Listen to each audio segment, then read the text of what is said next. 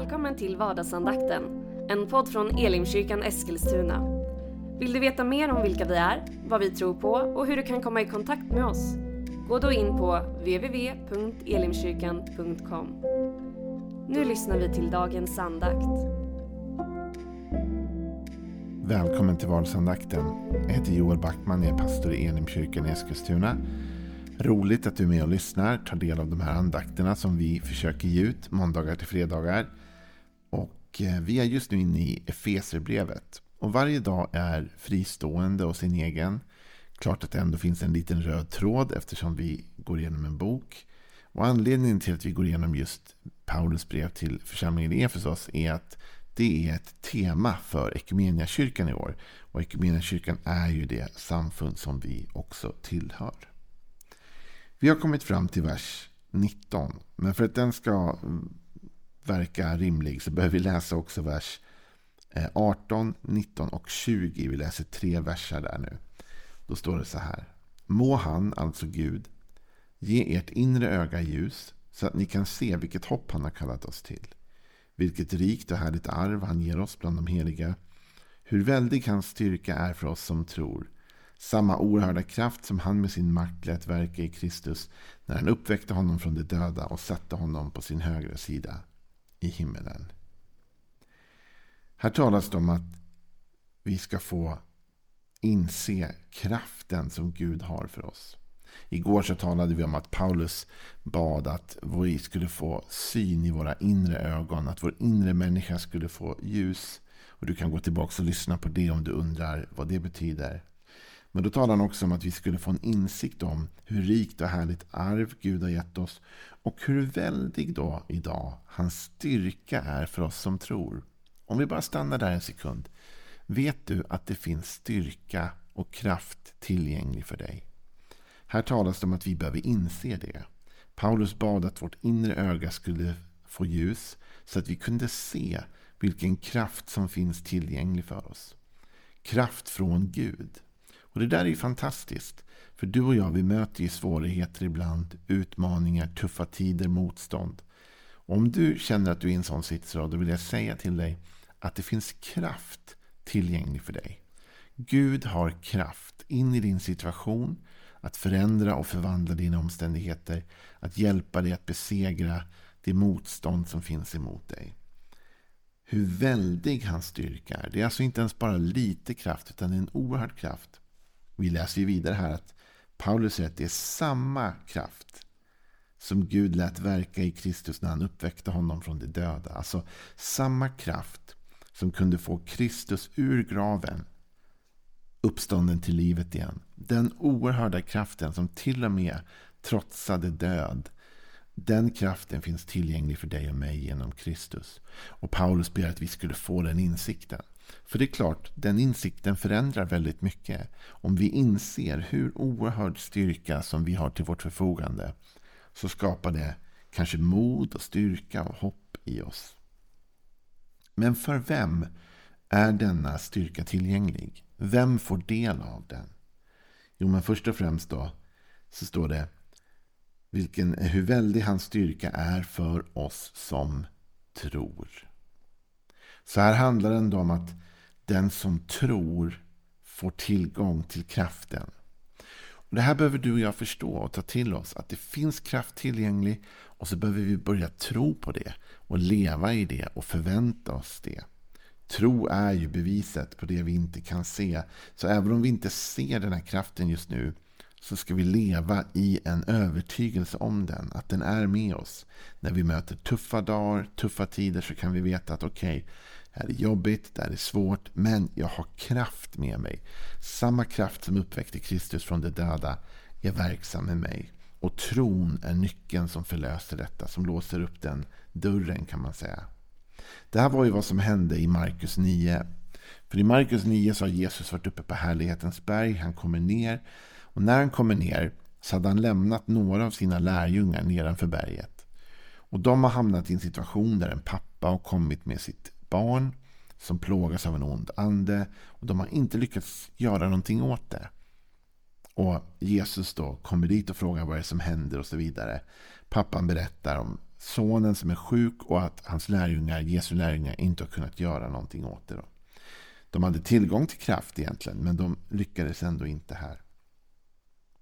Och då så säger pappan till slut till Jesus, kanske du kan göra något åt det här då. Och vi läser följande i Markus 9, vers 21.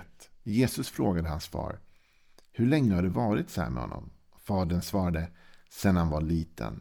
Och ofta har anden kastat honom både i eld och i vatten för att ta livet av honom. Men förbarma dig över oss och hjälp oss om du kan. Jesus sa, om jag kan. Allt är möjligt för den som tror. Då ropade pojkens far, jag tror, hjälp min otro. Och så fortsätter man att läsa och Jesus då kastar ut den här demonen, den här onda anden ur pojken och pojken kommer då till hälsa och läkedom igen. Och så står det lite längre ner då att lärjungarna undrar varför inte de kunde göra något åt detta och så vidare. Jesus får frågan, kan du göra något åt det här? Och hans svar är, om jag kan. Allt är möjligt för den som tror. Till Jesus levde med en övertygelse om att det fanns kraft tillgänglig. Att det fanns en väldig styrka som kunde förändra situationer. Och tron är nyckeln att låsa upp detta. Och allt för ofta i livet så tror jag vi hamnar i situationer där vi blir modfällda. Vi tappar orken, vi tappar tron, vi tappar hoppet. Och så känner vi bara att vi ger upp. liksom. Men egentligen måste vi lära oss att ha den här inställningen som Jesus hade. Att när de här svårigheterna kommer, utmaningarna kommer, våga säga om jag kan, det är klart jag kan, för allt är möjligt för den som tror. Det finns kraft tillgänglig från mig. Inte min kraft, inte min egen förmåga, utan Gud har kraft tillgänglig. Och jag ser detta med min inre syn, jag ser detta med mina inre ögon, att det finns en kraft tillgänglig från Gud. Och jag tror att han kommer hjälpa mig i den här situationen. Jag tror att allt är möjligt. Jesus talar om det här också när han har förbannat det där fikonträdet som vi talar om ibland.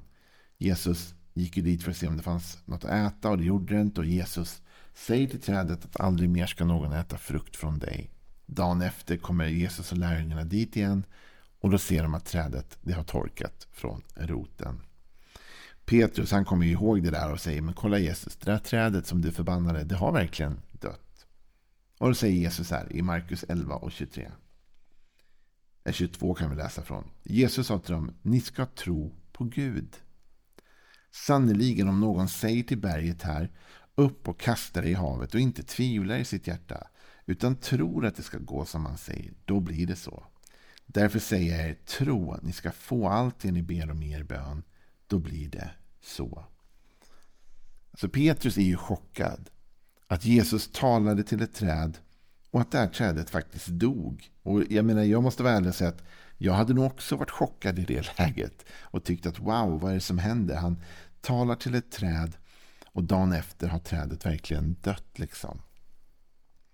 Men Jesus han responderar på ett annat sätt. Han säger indirekt sen det här skulle ni inte varit förvånade över, utan ni ska tro på Gud. Ni ska tro på att när ni ber om något, när ni säger något, då kommer det också att ske. Ni ska tro att allt är möjligt för den som tror och att det finns en väldig kraft tillgänglig för er. Jesus trodde på sina ord. När Jesus var där dagen innan och han talade till det där trädet och han sa till det där trädet att aldrig mer ska någon äta frukt från dig. Då trodde Jesus på det. Han trodde att det var sant. Att de orden skulle gå i fullbordan. Och du och jag, vi måste börja få förtroende för den här kraften som Gud har gjort tillgänglig för oss. Vi måste börja få förtroende för att våra ord betyder någonting. Att när du och jag talar så gör det skillnad därför att vi har kraft tillgänglig. Hur väldig hans styrka är för alla oss som tror. Att när jag tror och när jag uttrycker min tro och när jag vandrar i tro och när jag lever i tro då frigörs också en oerhörd styrka in i mitt liv för att verkligen se till att det jag tror också sker och blir verklighet. Att de ord jag talar ut går i uppfyllelse. Jag tror vi är många kristna som lever med alldeles för dåligt självförtroende. För dåligt andligt självförtroende. Gud har gett dig och mig auktoritet och mandat. I oss själva har vi inget sånt, men Gud har gett det till oss.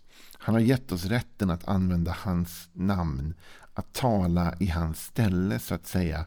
Att faktiskt agera och leva i tro. Och när vi gör det, då frigörs denna oerhörda kraft in i ditt och mitt liv. Och vad är det för kraft egentligen som då blir tillgänglig för oss? Jo, det är ju såklart den helige Ande. Och Det står så här i Johannes 14 när Jesus talar om Anden. Så säger han i vers 15. Om ni älskar mig kommer ni att hålla mina bud. Jag ska be Fadern och han ska ge er en annan hjälpare som ska vara hos er för alltid. Sanningens ande. Världen kan inte ta emot den eftersom världen inte ser den och inte känner den. Men ni känner den eftersom den är kvar hos er och kommer att vara i er.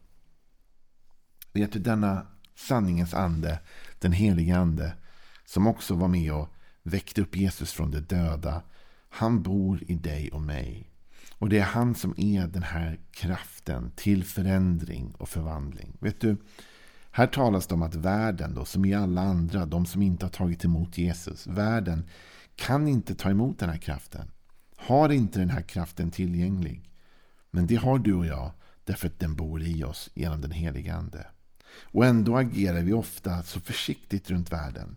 Vi tänker att vi är svaga och vi har inget att komma med. och Vi är bara liksom några försiktiga troende människor. Liksom. Nej, vi har Guds ande boendes i oss.